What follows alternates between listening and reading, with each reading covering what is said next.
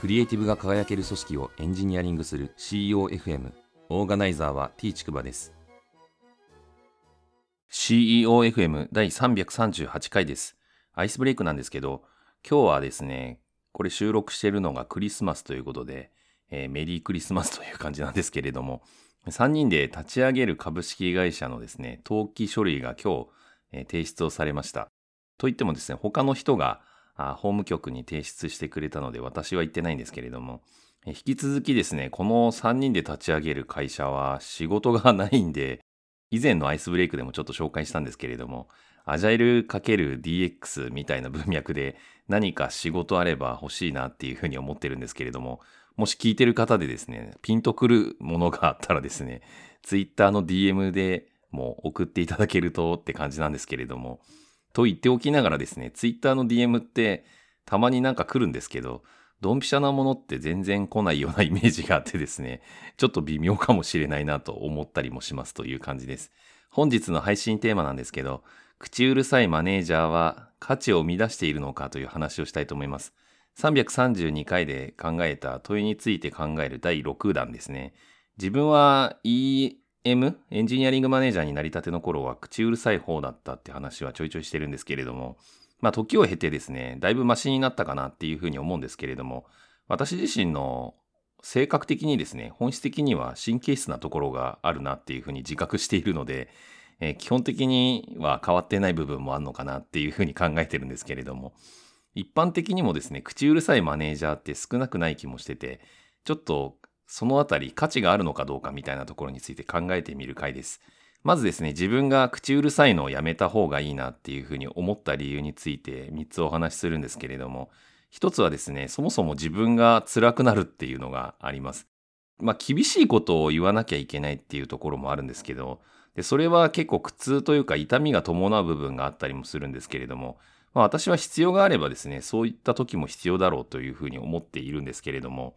まあそれは今でも思ってるって感じなんですけど、なんかですね、いろいろ言ってると器が小さいような気がしてくるんですよね、自分が。で、それで自分に対して嫌気がさすような感覚があって、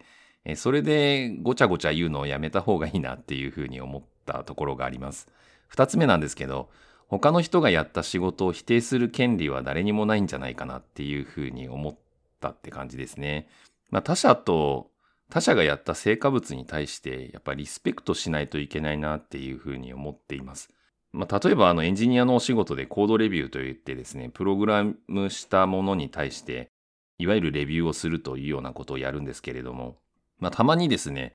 このコードレビューは受け入れられませんっていう感じで、えー、相手に突き返してしまうみたいなやり方をしてしまう場合っていうのがあって、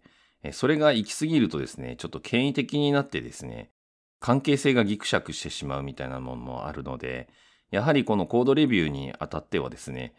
他者がやった成果物に対してリスペクトがないといけないなっていうことで、対話をするという中でより良いものにしていくというようなスタンスじゃないといけないなっていうふうに学んだなっていう感じです。三つ目なんですけど、立場が上の人が言うと組織の論理が働きやすいんですよね。裏を返すと本音が聞けないみたいなところもあって、意外とそのチームのメンバーが大人だったりするとですね、上の人がとやかく言ってると、まあまた言ってるなっていう感じで、はいはいっつって受け流せばいいやみたいな感じになってですね、え結果的に本音が聞けないみたいなところで、えー、物事がより良くなりづらいみたいなことが起きるっていうのがちょっと嫌だなっていうふうに思っていたという感じです。このあたりの話を踏まえてですね、口うるさいマネージャーが生み出している価値っていうのは、一体何なんだろうっていうことで、あえてですね、まあ、価値がある前提というふうに捉えたときに、どういう価値があるのかなっていうことを考えてみたので、それを3つお話しするんですけれども、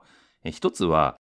組織にですね、一石を投じるみたいな側面はあるんじゃないかなっていうふうに思います。やはりあの緊張感っていうのは多少なりとも大事だったりするかなと思うので、やはり口うるさい人っていうのがいないとですね、なあなあになってしまう部分っていうのは、まあ多分にあるかなというところがありますので、まあそういった意味でですね、何かある程度の緊張感みたいなのを生み出すのに一役買ってるんじゃないかなと言えると思います。二つ目なんですけど、嫌われ役を買って出ているというところがあるかなと思います。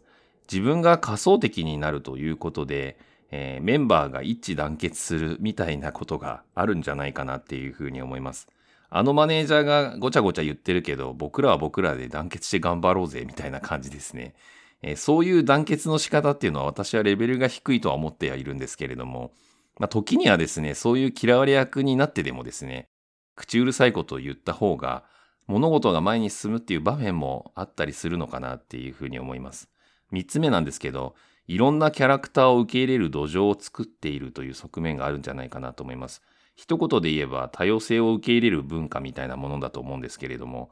マネージャーというよりもですね、人としてのキャラクターを受け入れるみたいなところがですね、えー、メンバーに醸成されやすくなるんじゃないかなっていうのはあるかなと思います。口うるさいマネージャーって、マネージャーじゃなくなった時もですね、口うるさいのかっていうところをですね、見てみたいなっていうふうにちょっと考えてみて思った次第です。立場のせいでそういうキャラなのかはちょっと見極めが必要かなと思っていて、まあ立場のせいだとしたらですね、ちょっとかわいそうな気もするので、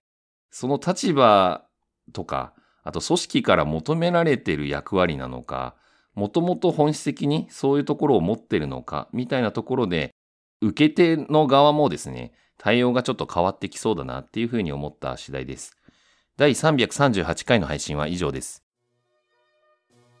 ご意見ご感想などあれば、Twitter アカウント t ちくばまで、ハッシュタグは CEOFM です。